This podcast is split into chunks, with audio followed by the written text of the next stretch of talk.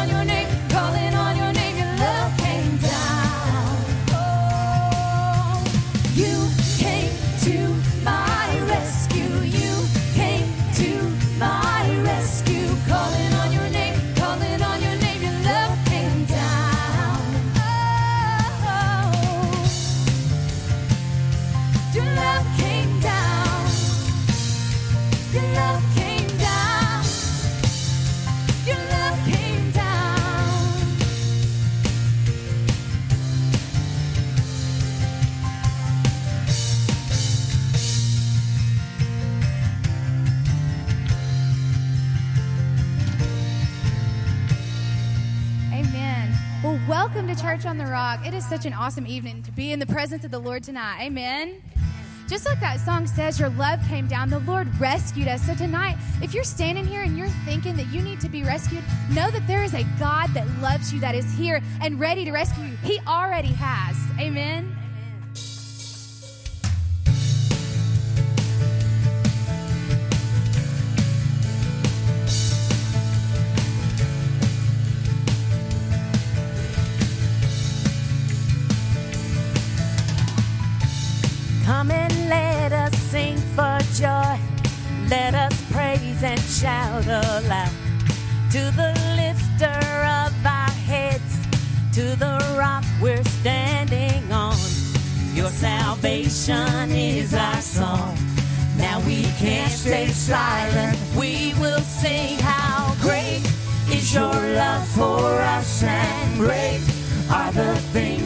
Things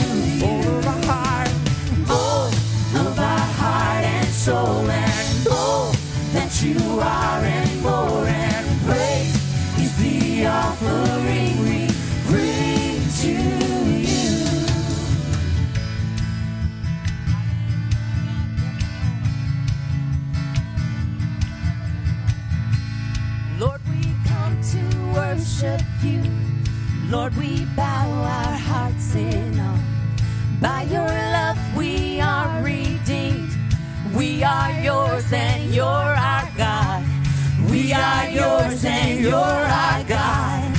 We are yours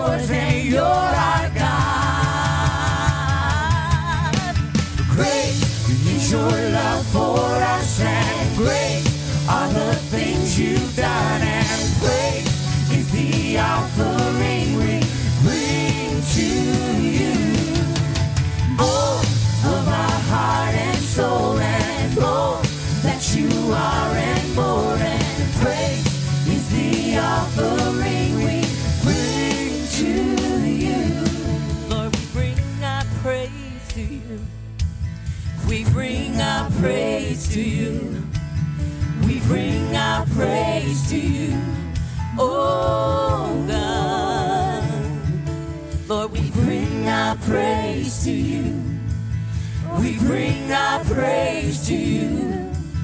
We bring our praise to you. Oh Lord. We bring our praise to you. Oh Lord. We bring our praise to you. We bring our praise to you. Oh Lord. Come on, one more time. We say, Lord, that we bring our praise to you. We bring our praise to you. We bring our praise to you. Oh Lord. He's worthy, amen. Come on, somebody give him a hand clap of praise. We bless your name, Jesus.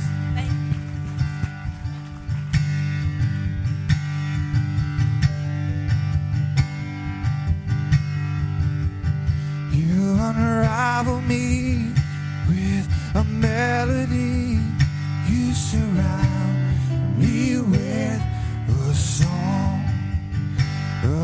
of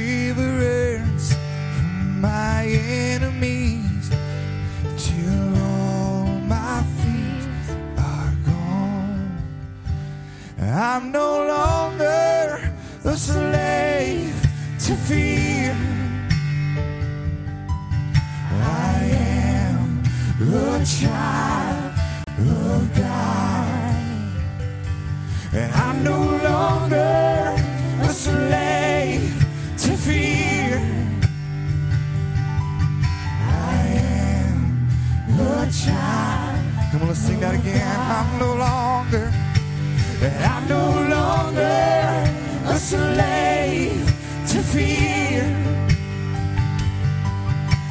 I am a child of God. And I'm no longer a slave to fear. I am a child mother's womb, you have chosen me. Love has called my name. And I've been born again into your family. Your blood flows through my veins.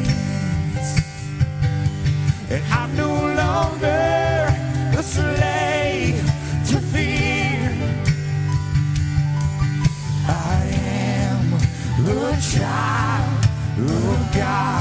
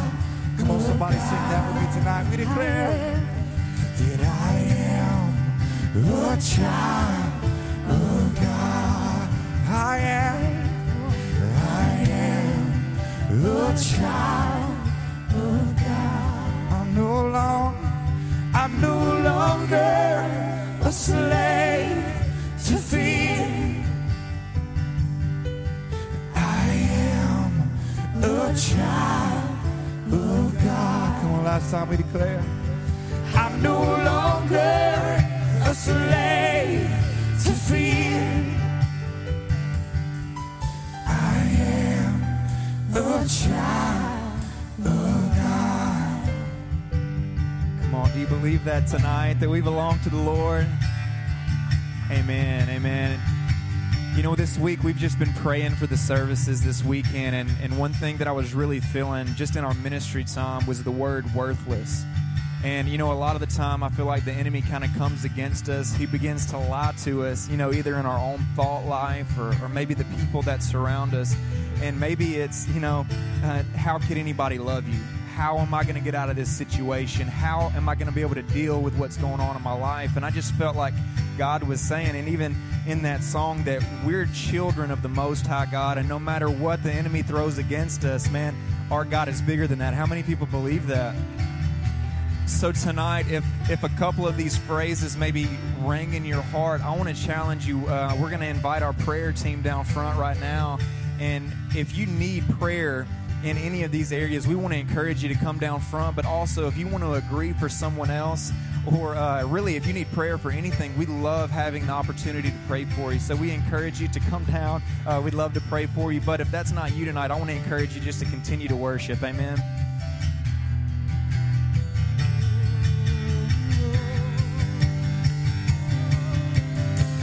You split the sea so I could walk right through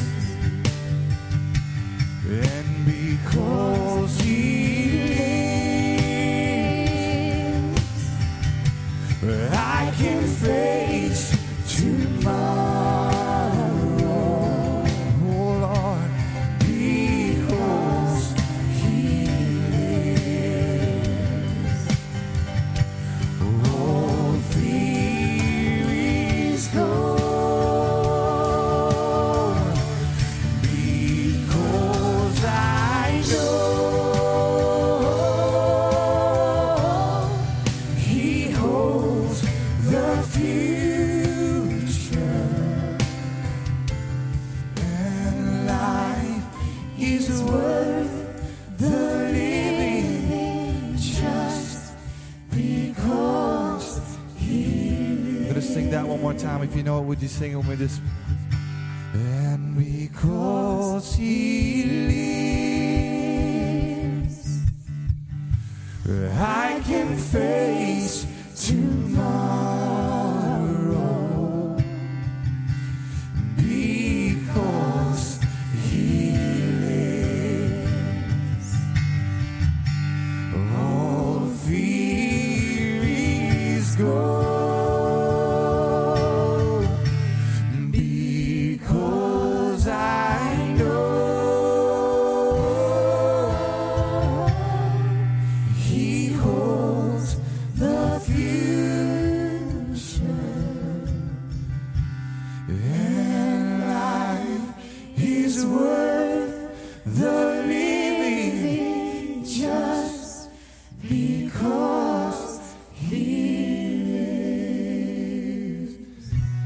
bless you tonight, Lord. He's worthy. Amen.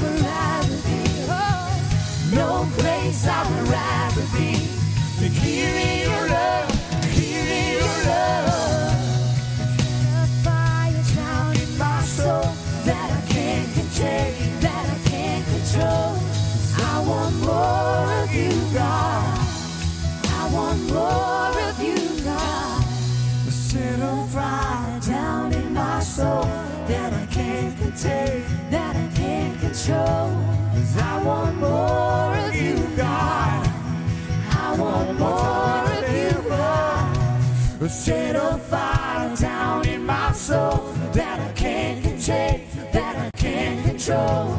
Cause I want more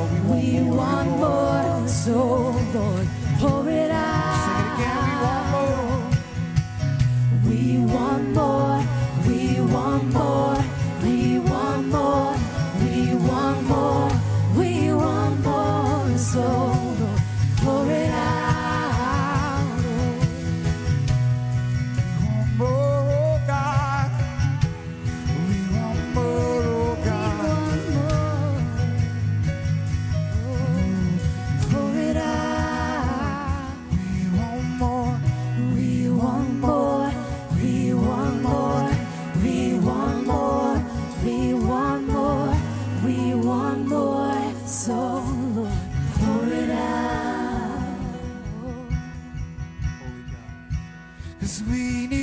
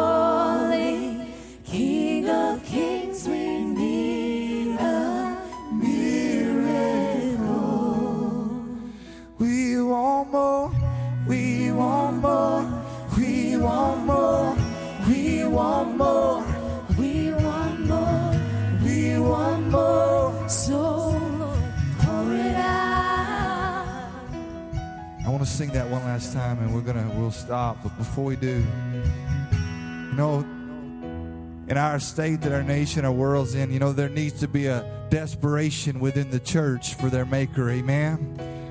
Says we cry out again, don't let it just be words on a screen to you tonight. But let it be a cry from deep within your heart that God, we want more. God, what we had yesterday was good, but Lord, we've got to have more. We need you, Lord, to be a bright and shining light in this world. We want more. We want more. We want more. We want more. We want more. So Lord, pour it out. We want more.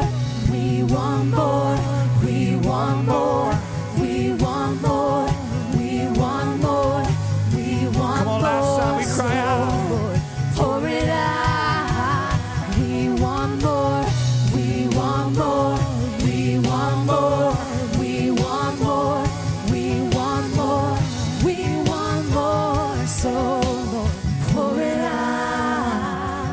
Somebody give him some praise in this place tonight. We bless your name, Jesus. You're worthy, Lord. He's a good God, amen. Why don't you turn around and greet two or three people tonight and tell them how happy you are to see them? We want more. We want more. We want more. We want more,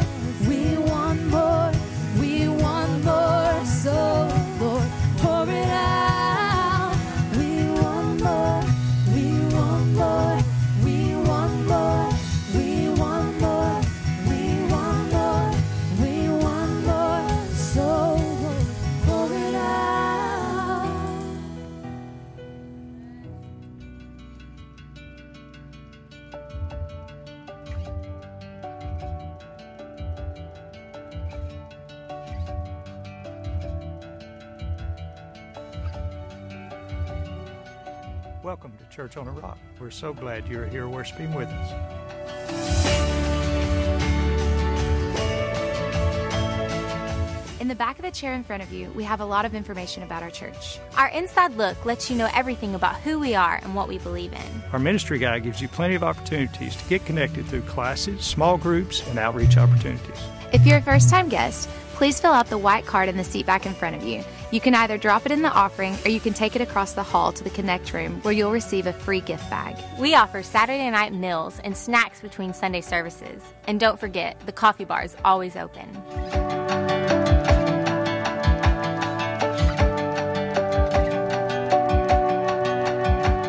We are so glad you're here, and we hope that you know there's always a place for you at Church on the Rock.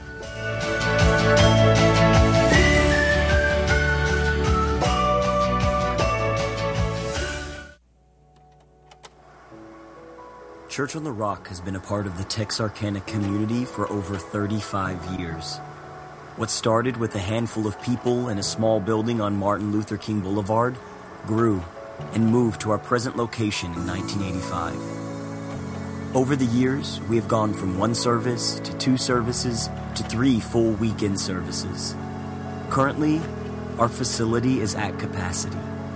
In order to continue to grow and reach the Texarkana community, our facility must grow. Imagine more classrooms, more seating in the Connect Cafe, larger halls to help with the flow of traffic, updated nurseries. In order to make this a reality, we are asking everyone who calls Church on the Rock their home to commit to pray and to give toward this expansion. Join us as we expand God's kingdom by expanding our facility. Imagine more at Church on the Rock. Well, how many are in the imagining mood? Let me see your hand here. Yeah, me too. You know, I was thinking as I was watching that video, this, this building, this facility was built in 1985. And since then, I would dare say there have been tens upon tens of thousands of people that have been touched here just in our region in this facility. Kids that, that going this way and God turned them this way. Uh, and who knows overseas? Right now, we've got a team coming back from Mexico, and in the morning, we've got a group of guys going to put a roof on a church in Haiti. Chris and some friends, Chris, wave everybody here. Pray for them. Got about four or five guys that are going to, to Haiti in the morning. And literally, the ministry of this church has gone around the world. And what we've been doing is we're just believing God uh, for some more space. And I'm gonna, uh, we are hopefully be able to break ground in the spring. And uh, but one thing I do, I, I, I'll tell you as your pastor, I am not going to lead us into debt we can't afford. I just don't believe it's the right thing to do. I, I don't believe church is a place to stand and beg for money. I mean, we can do it or we can't do it.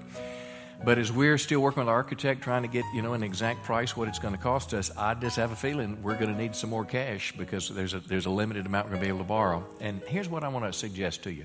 First of all, let me tell you what I'm doing without telling an amount because I mean all of us have different amounts based on how God's cared for us. But when we started our campaign 18 months ago, Linnell and I prayed and we gave what we could from what we had as a one-time offering we agreed that we're going to give something every quarter as God blesses us. And I'm bringing a quarterly offering tonight. But here's where I want to encourage you to join me.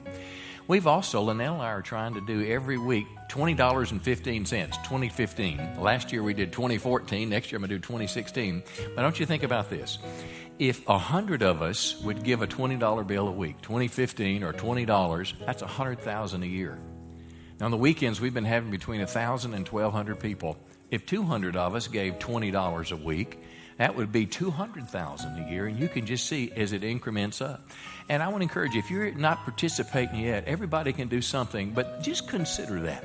That if you could join me, whether you can give $20 a week or whether it's once a month or every week like we're trying to do, but if we do that and enough of us, we can make a big dent and be able to help this church of Jesus tarries for the coming years. And I just want to say thank you for joining me in this and God bless you.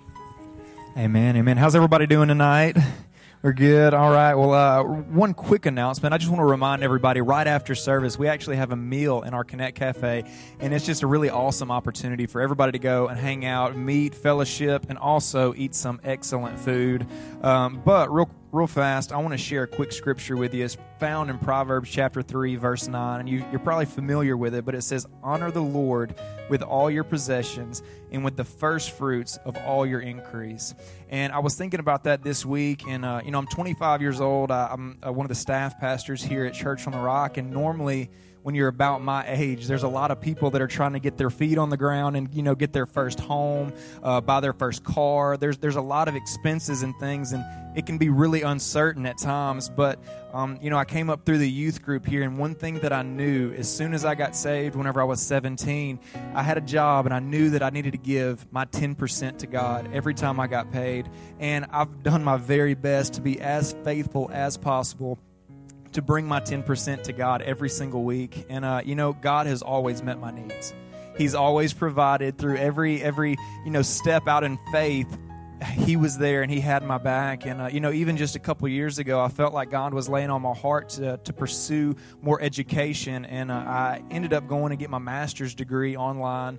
And I was really uncertain how I was going to pay for it. Man, education can be really expensive. And I remember God just kept laying on my heart, you know, I want you to do this. And uh, I, I can say now that I have, a, I have a master's degree in theology with zero debt. I paid for it all the way through. And it's not because I'm awesome but because our God is awesome and He provides whenever we step out in faith. How many people can attest to that tonight? Amen. All right. We just we want to thank you for being a giving church, and we uh, we want to encourage you to continue to give. And uh, and actually, as they pass the buckets tonight, we have a special video for you guys.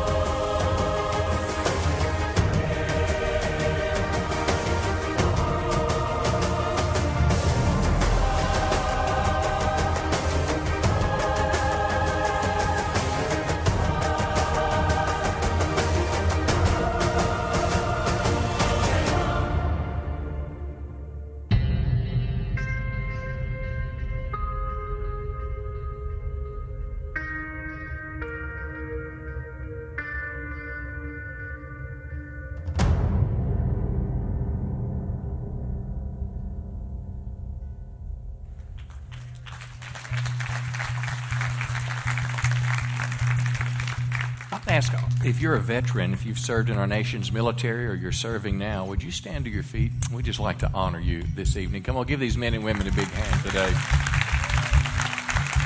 Praise the Lord. Remain standing just a second. We just want to just pray for you. I want to ask you if you're here today and you've got family members that are serving in our military right now, why don't you stand to your feet too? Because there's a sacrifice that you're making right now because of your family members. And lastly, if your family has lost a loved one in a war that protected our nation, I want you to stand because we'd like to honor you and your family for the sacrifices that they made. Give them a big hand today.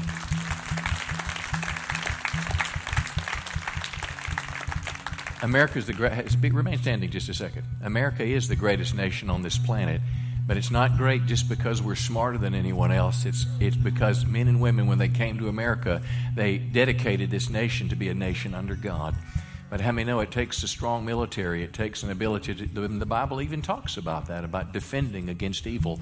But we want to pray today that, that God would keep us from wars, that God would watch over us. Can we just pray right now? Lord, we just want to pray for America. I, I want to pray, Lord, that we're not going to have, Lord, major wars and conflicts like we've known in the past. That somehow you're going to be kind and gracious where men and women don't have to give and lose their lives. We want to pray especially for the men and women that are standing because, in some vital and very real way, their lives, their family members have made a sacrifice that has helped make this the greatest nation on the earth. And we want, as a family and friends tonight, pray a special blessing over them and say thanks in Jesus' name. Amen. Give him one more big hand this, this evening.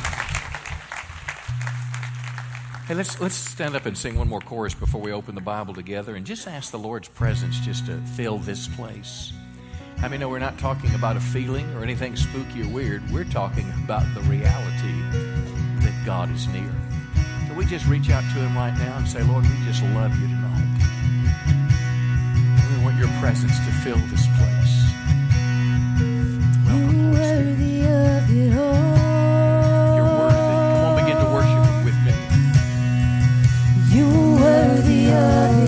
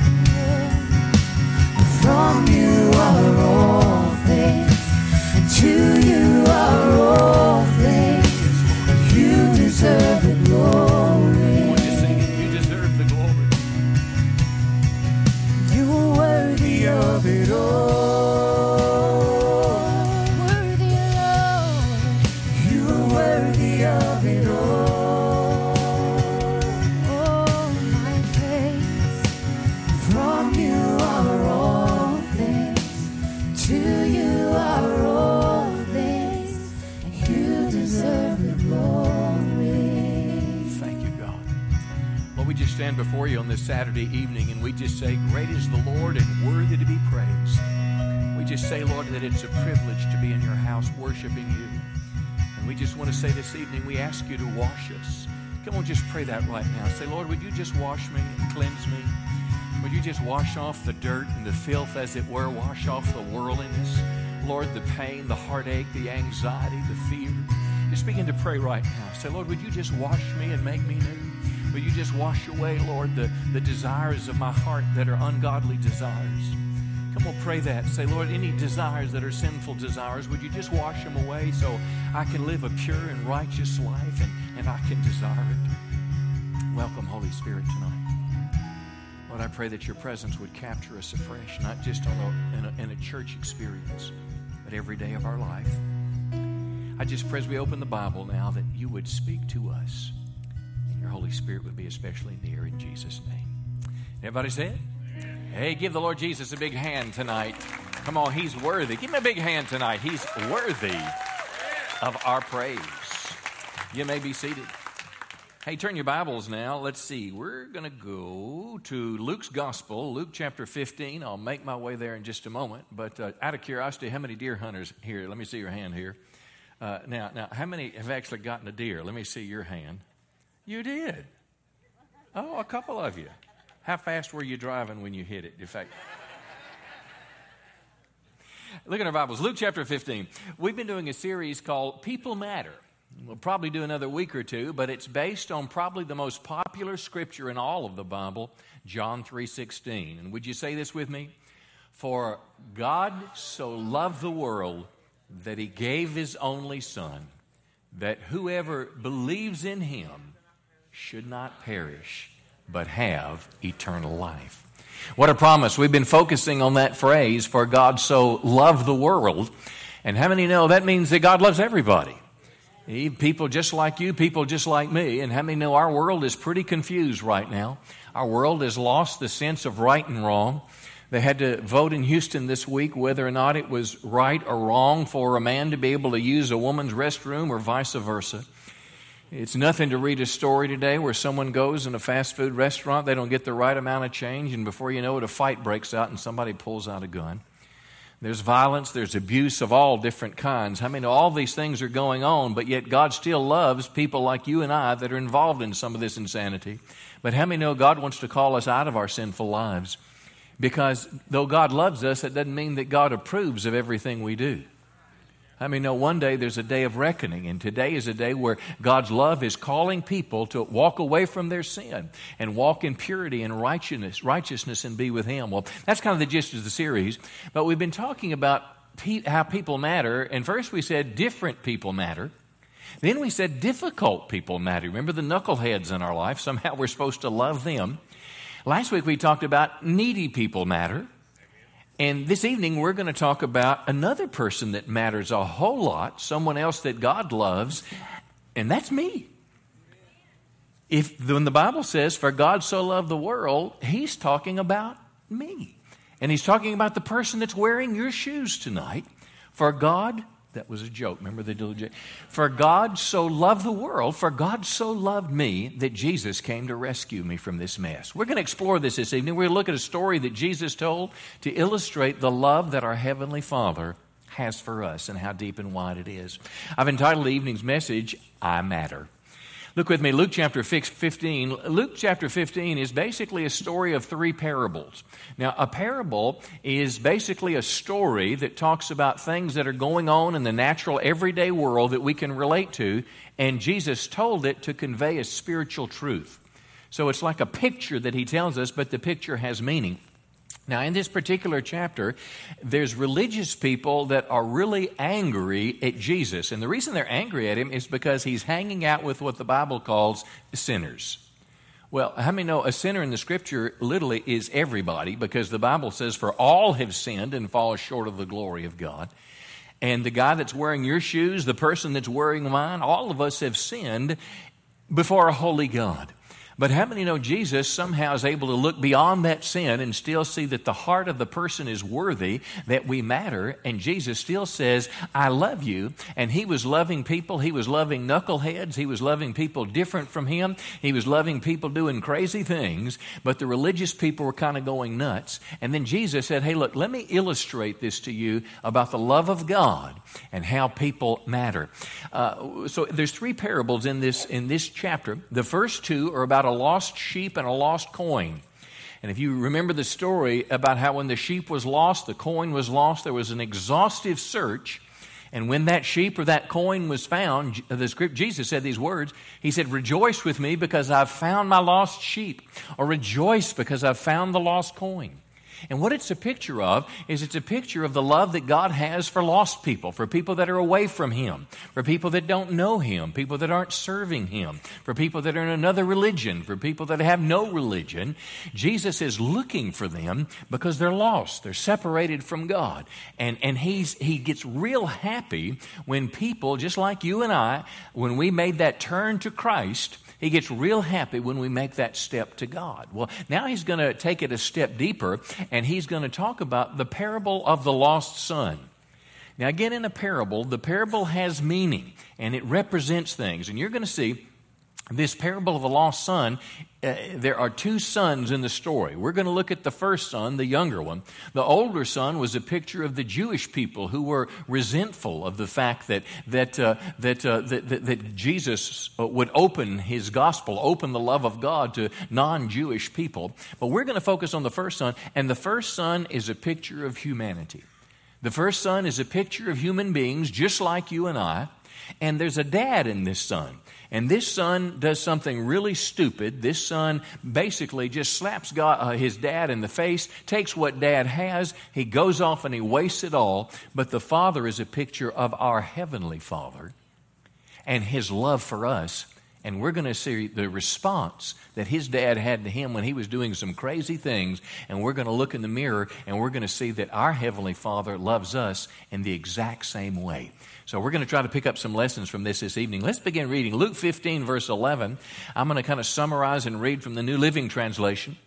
uh, to illustrate the point further, in other words, after the parable of the coin and the parable of the lost sheep, Jesus told them this story. A man had two sons, and the younger son told his father, I want my share of your estate now before I die. Now, under Jewish law, the older son would get two thirds, the younger son would get one third. There were non biblical documents that suggested it was not a smart thing for the dad to turn over his property while he was still able to manage it. But it was, did happen on some occasions that dad would literally give the inheritance to the child while the child was still alive. But the problem is the child could do things that dad might not approve of, and he wouldn't have any recourse about it at all. But he did that. This young man said, I want to give you, uh, I want my share of the estate. Now, this dad apparently was a wealthy man. This dad had worked hard all of his life. And I don't know about you, but when, when, when, when my children take something that I've worked for, something that's precious to me, and waste it, how many know I get a little upset about that? Do you?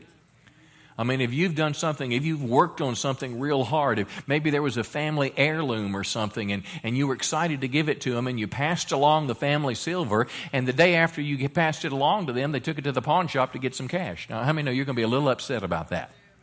Yeah. Uh, so if you can imagine working all your life and amassing some level of wealth, and then your son just taking and wasting it, and that's the picture we're going to see. His father agreed to divide his wealth between his sons. Now, I want to encourage you to see this as well is that though it was a bad choice and a bad decision, the father let him do it. Now, how many know God has given us all free will? And we can make good decisions to walk with God in His ways, or we can make bad or dumb decisions, but God will still let us do it. But there's consequences if we take the wrong path. Well, a few days later, verse 13, the younger son packed all his belongings.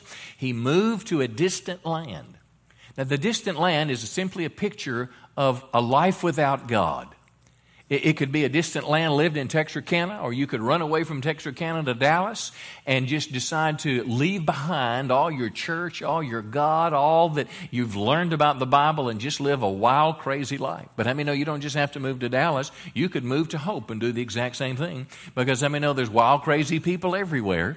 And that's exactly what's happening in this story. So this guy moves to this land and he makes some new friends because he has money. I mean, there's some people that will like you because you have something for them, but as soon as you lose whatever that was, in this case money, they don't want anything to do with you anymore. And that's what he found. He wasted all his money in wild living. Well, about the time his money ran out, a, a great famine swept over the land, and he began to starve. Now, here's what I want you to see. When we wander away from God, there's going to be consequences. How many know we'll find out what looked like it was going to be really good will actually turn sour in our mouth? I mean, it will actually be what was going to be sweet turns into something really negative. And this is what has happening to him. He doesn't have any money. No one will help him. There's no welfare. There's no social security. There's nothing, no safety net. There's no Randy Sams to go to. This young man is in trouble. So he persuades a local farmer to hire him, and the man sent him into the field to feed the pigs.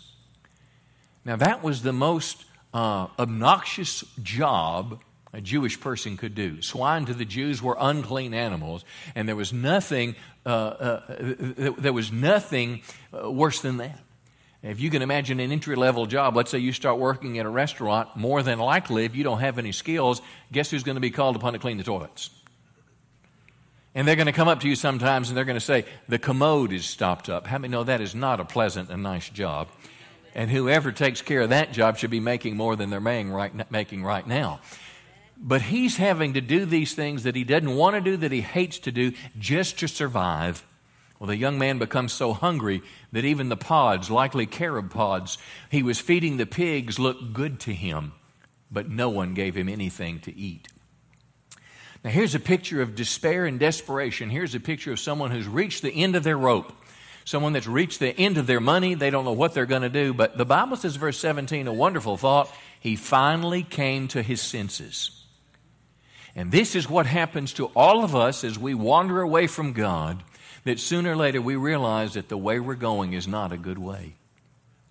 I don't care if you have been with 50 people and slept with them or 100 or 1,000. At some point down the line, you realize that people who say they like you, they love you, really don't. They just want you.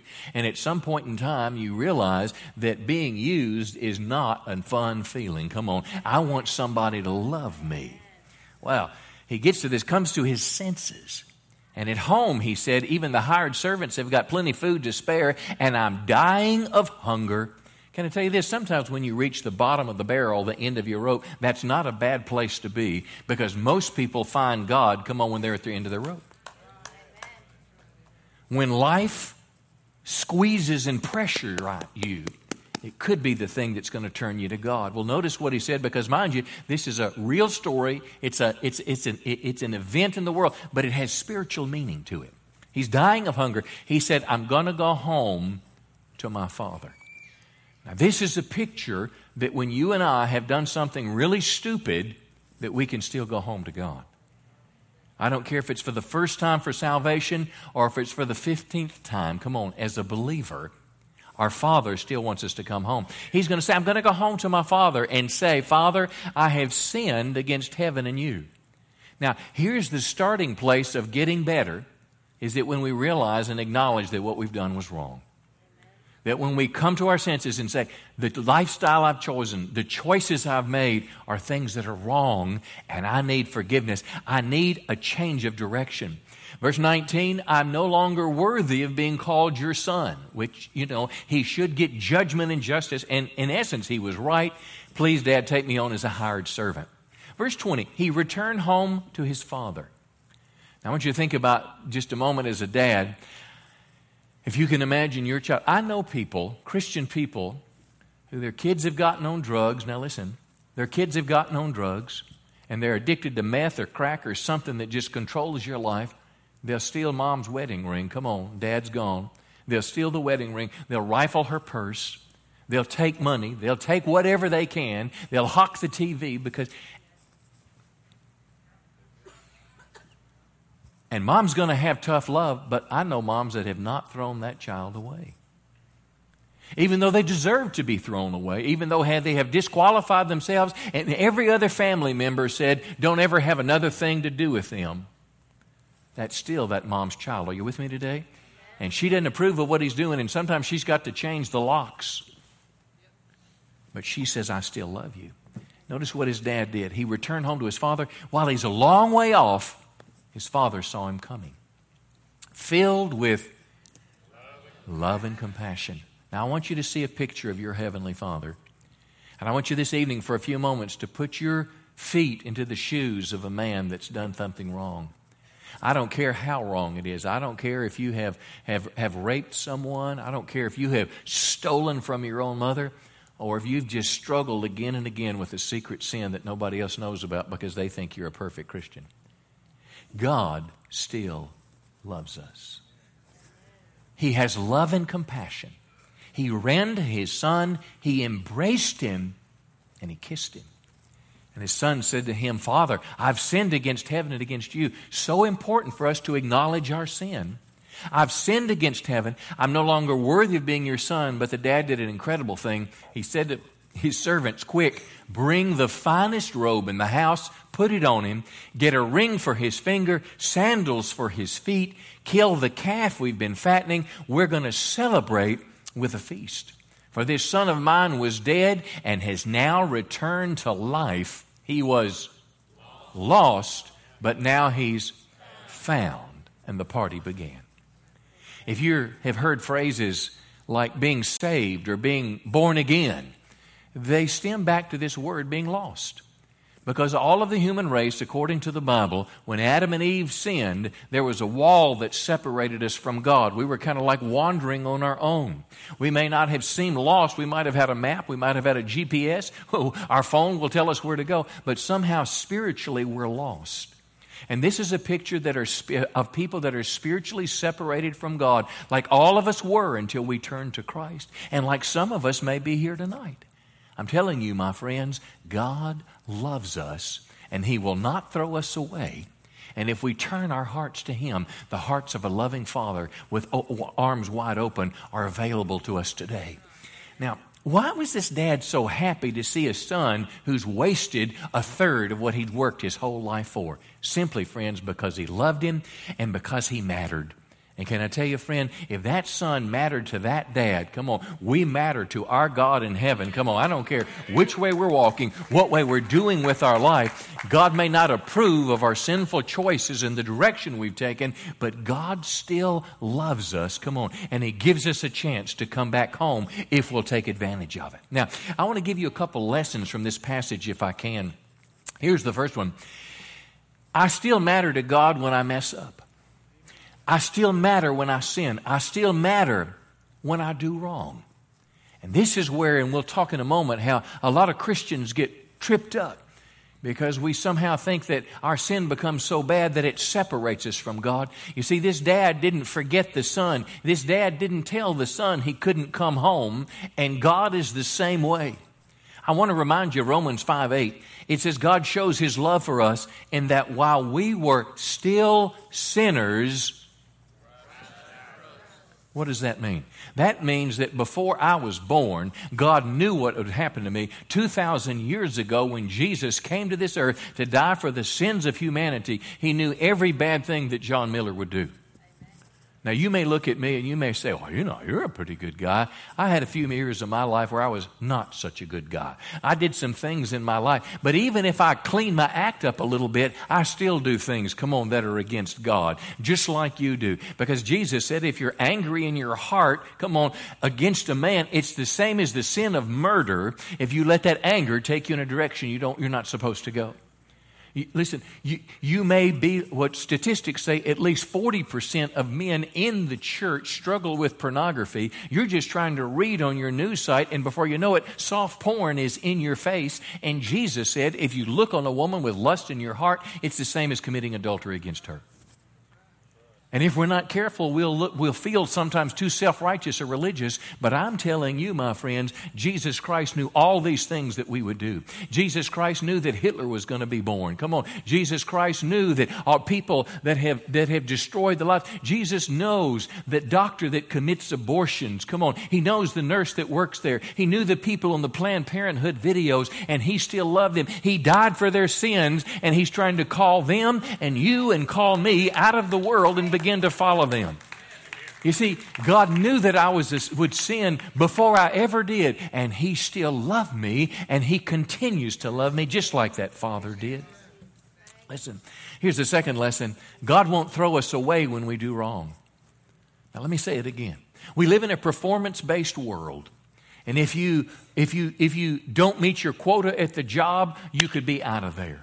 If you break some significant rule, for example, I have a good friend, he lost his job because he didn't, he didn't make sure, he was the manager of a restaurant, he didn't make sure that the back door was locked and somebody stole money. And he lost his job just like that and had to get a whole new career. Listen, in our world today, you mess up and you're out. But God is not like that. He doesn't throw us away when we do wrong. But you know what He will do? He will discipline us. Now, I want you to think just a moment. What this young man went through was discipline when he was far away in that far land and it got his attention. Listen to what Hebrews 12, verse 5 says. It says, Have you forgotten the encouraging words that God spoke to you as his children? God said, My child, don't make light of the Lord's discipline and don't give up when he corrects you. For the Lord disciplines those he loves. Come on, whether it's a spanking or a timeout, how many know God knows the way to get our attention? And the scripture says his discipline is always good for us so we might share in his holiness.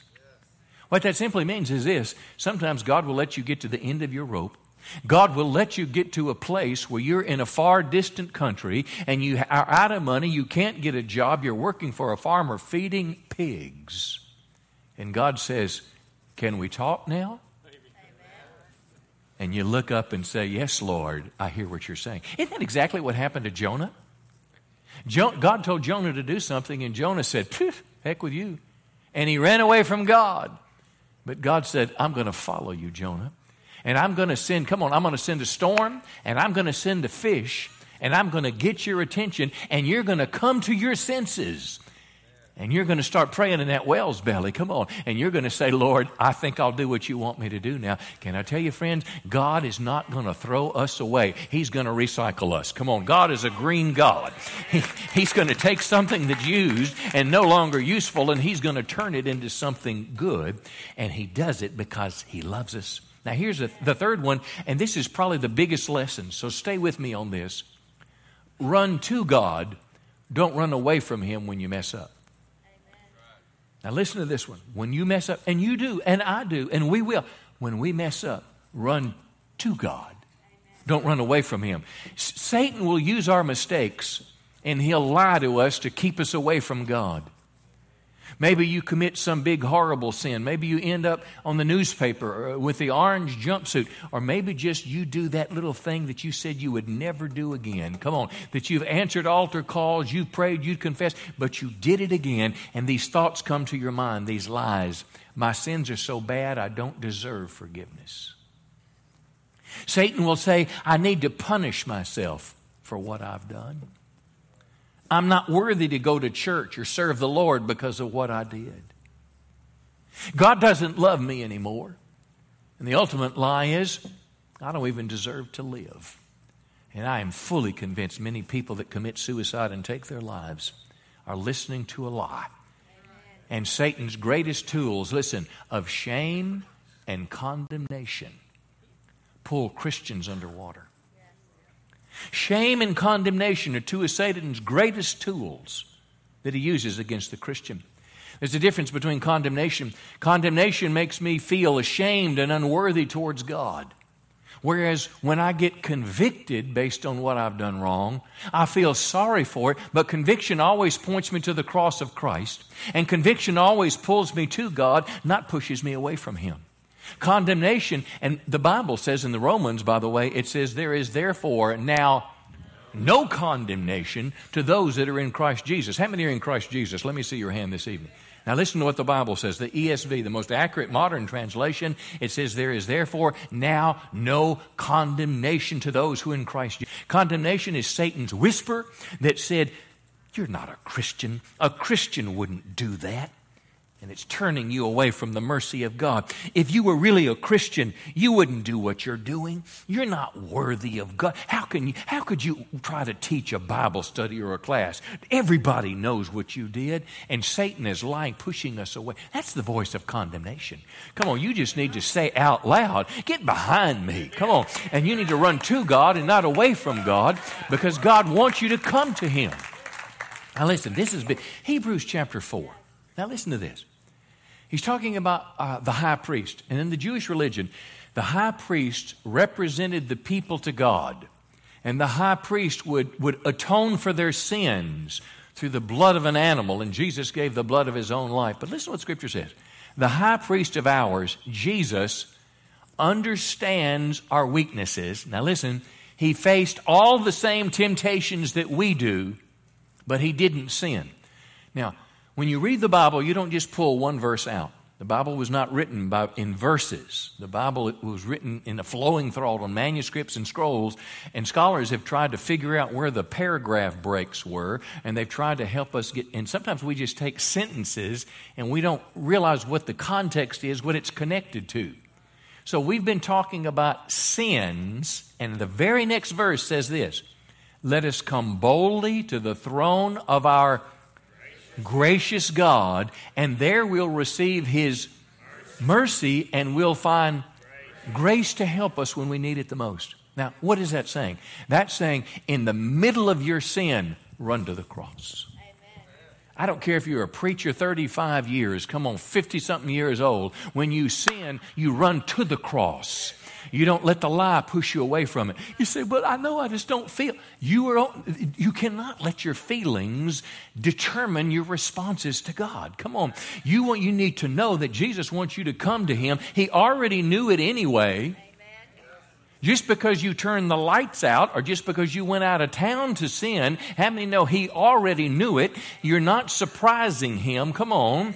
You, you cannot hide it from him, but we go to God and not away from Him. This is one of the most profound things that has the potential to change our life if we can realize that when we sin, that God wants us to come to Him with our sin and not run away from Him. Come on, give Him a big hand this evening. Now, here's the fourth lesson, and I want to talk about the word forgiveness. We've alluded to it all night long, but I want to talk about specifically God wants to forgive us when we've messed up.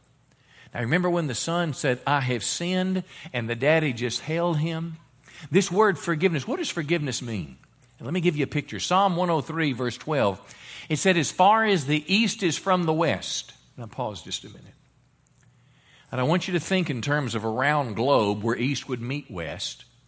I want you to think of a linear plane where east is that away into the universe and west is that away. As far as the east is from the west, how far is that?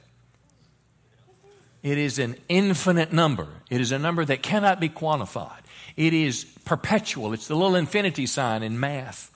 As far as the east is from the west, so far does he remove our transgressions from us. What does that mean? That means when I sin, go back to the old chalkboard. If I had a chalkboard up here and I wrote my worst sins and yours, and, and they were written on a board, and I come to Jesus and I say, Lord, would you forgive me? You say, How do you get forgiveness from God? 1 John 1 9 says, If we confess our sins, He's faithful and just to forgive us and cleanse us from all unrighteousness. I wish I could tell this to the Filipino people in, in the Easter season. Not all, obviously, but some will allow themselves to be crucified to somehow identify with Christ. That's not the way we deal with our sins. We confess them to God, and what God does, like the old chalkboard, He takes an eraser, come on, and that chalk, and He wipes it all away. And He doesn't write on it with a permanent marker when He recorded our sins, He wrote with chalk. You see, we think of sins like, like a computer. If you delete a file, it goes to the trash bin, but guess what? You can pick it up out of the trash bin, and your mind remembers it. Forgiveness is not forgetting. But God has some way of saying, Look, I can separate you from your sins. And no longer will your sins bring judgment in your life, but your sins have been nailed to the cross. And you don't have to bear the penalty of your sins any longer. If you'll run to me, come on, I will forgive you and I will remove them. Though your sins are as scarlet, I'll make them as white as snow. Come on, somebody say, Praise the Lord tonight. Let me wrap up with this one. Here's the fifth lesson God will give us a better life if we follow His ways. Let me say it again. God will give us a better life if we follow His ways. What would you rather have, the famine or the party? Would you rather have the ring, come on, and the, and, and the new jacket? Or would you rather be in the pig sty? Come on, walking around with shoes. You didn't have rubber boots walking through the pigsty, and you had to go in and separate the pigs, and you get pig dung between your toes. Are you with me today? Would you rather be there, or where would you rather be in the party in Daddy's house? It is the exact same thing. God has a better life for you and a better life for me if we'll follow His ways. I'm t- listen, I have been on both sides of the deal, and I know when the world starts to pull you, listen, it is fun, it is exciting. When you go to the party and people are drinking, they feel like they're having so much fun. They hear say, take a, take a puff of this, take a hit of that. You feel better than you felt before, but the only thing you don't know is uh, six months down the road, you're going to be stealing from your mama, come on, to make your habit. You're going to get kicked out of college. You're going to lose your job. You're going to get pregnant. You're going to get a sexually transmitted disease. You're going to be forced to go to the abortion clinic by someone who doesn't want to raise the baby, and you're going to carry this trash all your life. I'm telling you, there is a better way than living in the distant country. Come on. It is living with God if we'll follow His ways. I want to tell you in this better life, Jesus has promised. I'm going to give you a couple promises and quit. He promised to be with us wherever we go. Jesus himself said, I will be with you as you do this. He's talking to the disciples as they're carrying forth his message. I'll be with you day after day, right up to the end of the age. Now, I want to tell you, Linnell and I found this when she had breast cancer. The first few days we were in turmoil as we've never been before. Our gyroscope was spinning, our compass would not work. But one day I was reading my Bible and I opened up in that Bible and it's like God was speaking to me and it was an obscure Old Testament verse, but it said, All is well. And I knew at that moment the Holy Spirit was speaking to me that she was going to be okay. I'm telling you, friends, from experience, Jesus has promised, though you cannot see him, if you will still believe in him, there's an unseen hand that'll guide you through this crazy life. He promised to be with you. The second thing he said is, He said, I will take care of you. Now, listen, His promises are better than the promises of the government. They're better than the promise of a pension that is underfunded and one day will not be able to pay somebody. Come on, he keeps his promises. In Matthew 6:33, he says if you just seek first the kingdom of God and his righteousness, he will take care of you. Come on. You don't know how he'll do it, you, I, I, but he somehow can do it. I stand amazed as I look at our life. Our little church was about to fall apart 25, 26 years ago, and it was in heap big trouble. But I'll tell you what, we just started following God. Pat and I just kept walking with God, and Pastor Mike and Linnell, and some of us were just working for nothing, paying our own health insurance and all those things. But all of a sudden, God just began to smile on us. And we listen, we've never missed a meal, we've never missed a missionary. God has been good to us. Come on, for 25 years. I'm telling you, He'll keep His word to you. Here's a big one he promised to give us purpose and meaning for life. Now, listen to this Psalm 139. Your eyes, God, saw my unformed body when you were in the womb of your mother. All the days ordained for me were written in your book before one of them came to be. What does that mean? That means that every person in this room tonight, before you were born, your heavenly Father had a plan for your life. Now, listen, so many people wander through life. They're aimless. They don't know what to do. They think life is just about having fun or life has no meaning, blah, blah, blah. But I'm telling you, friends, when you will connect yourself to God, you will find the reason that you were put on this earth. And every day of your life will be an adventure to God because God did not make an accident when He created you. He created you and I me for a purpose and for a reason. And He's given us a privilege to walk with Him. Come on on as we walk through the days of this earth. Listen, He's promised, my friends, that our tomorrows will be better than our yesterdays. And I'll close with this. In John 14, Jesus said, I'm going to prepare a place for you. And when everything is ready, I'm going to come and get you so you'll be with me always where I am. You may be also. I'll tell you, friends, our, the promise from our God is that our tomorrow will be better than our yesterday. Jesus said, In this world, I'll promise you, I'll give you an abundant life, but the best is yet to come. Come on, give him a good hand today. He's worthy of our praise. Why don't you stand to your feet today? And I want to close with this little thought. I want to go back to the son in this story. You see, this son knew he could come home because he still mattered to his dad. And I want to tell everyone in this room tonight you matter to God. I want to say it again. You matter to God. Some of us are probably in the distant country tonight.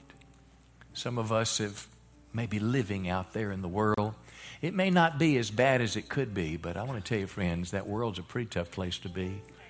I know I used to live there. When I was a teenager,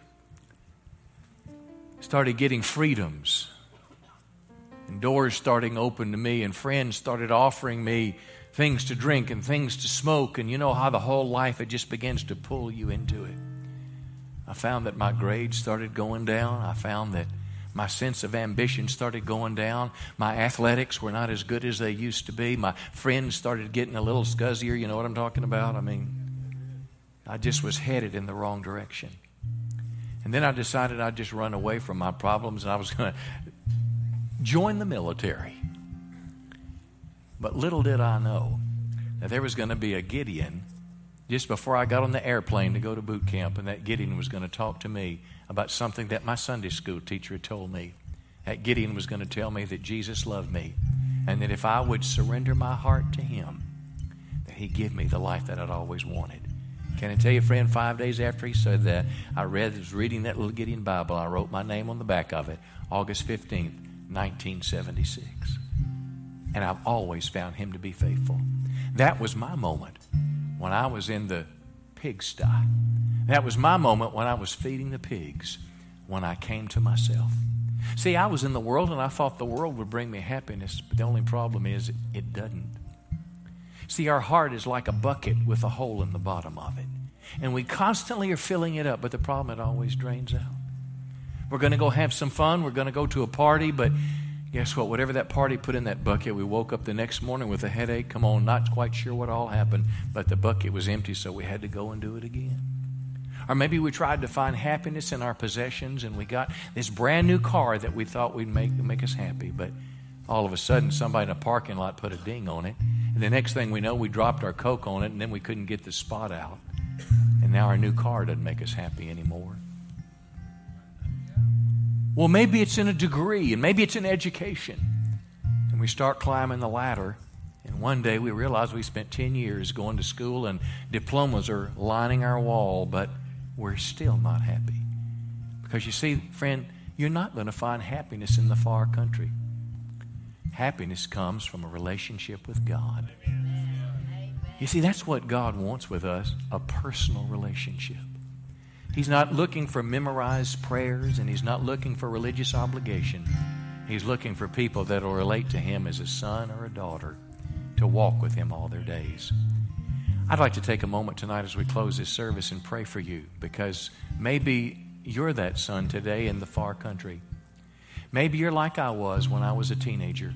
On the outside, everything looked great scholarship, girlfriend, car, money. But on the inside, there was an emptiness. My friend Jesus can fill that emptiness. He's the only one that can fill, fill that God shaped void. Maybe this is your moment to make a step to God. Maybe you're here today and you've never surrendered your life to Christ. I want to pray for you. Maybe you're here today and maybe as a Christian you've walked with God, but somehow you're just drifting out in that far country. And you just feel like the Holy Spirit is talking to you tonight to say, don't go any farther. Don't hit rock bottom. Turn your heart back to God because God has a better way. My friend, if this is your moment tonight and you're wanting to turn your heart back to your Father, if you're wanting to commit your life afresh to Christ, I want to pray with you, friend, because your Father's arms are wide open because you matter to Him. And because you matter to God, my friends, I want to encourage you to make a step to your Father. If you say, Pastor, I want you to pray for me, I want to get my life right with God. I'm ready to turn my back on the far country and begin to walk with Him. Would you just lift your hand this evening? I want to pray for you tonight. Say, pray for me, Pastor. I want to turn my heart to God. I'm tired of the far country and what it's offering. I don't want to live like that any longer. I want my heart to be sold totally and completely to Him. Come on, let's just slip our hands to heaven tonight. I want you to just pray with me right now. Say, Lord, I don't want to live in the far country. I don't want my life to be characterized by things that are going to cause pain for me or you or anyone else. I want, Lord Jesus, to be to be walking close with you. I want to stay in the Father's house all my life. And I'm going to pray. Let's just pray right now because I know there's some that are here this evening that'll say, Pastor, I, I, I struggle with the shame and with the condemnation. I struggle with Satan's lies because of my sins. I want God to deliver me. I want God to free me. I, I want to leave the condemnation behind and I want to be free from that. Come on, just wave your hand and say, Lord, that's me right now. I want to be, yeah, I want to be free from that. I don't want to walk in condemnation any longer. Could you just pray with me right now? Let's all pray for, for our friends that are here today, that, that they would respond to the conviction of the Holy Spirit, that they wouldn't respond to condemnation, because he whom the Son sets free is free indeed. And we love you tonight, in Jesus' name. Come on, give the Lord a good hand tonight. He's worthy of our praise. We're going to close with one, one, one last song this evening, and just a love song to Jesus. But I'm going to ask our prayer team if they'll step right up to the front. And maybe there was something in this message that really resonated with your heart. Maybe you want to talk with someone about something you heard tonight, or, or maybe you want someone to pray with you specifically about that condemnation and, and shame about something that's in your closet, I want to tell you, friends, something big can happen, a miracle moment when we pray. Let's sing it one last time and, and then we'll close. Listen, I love you very much. If you need prayer, you come and we'll pray for you.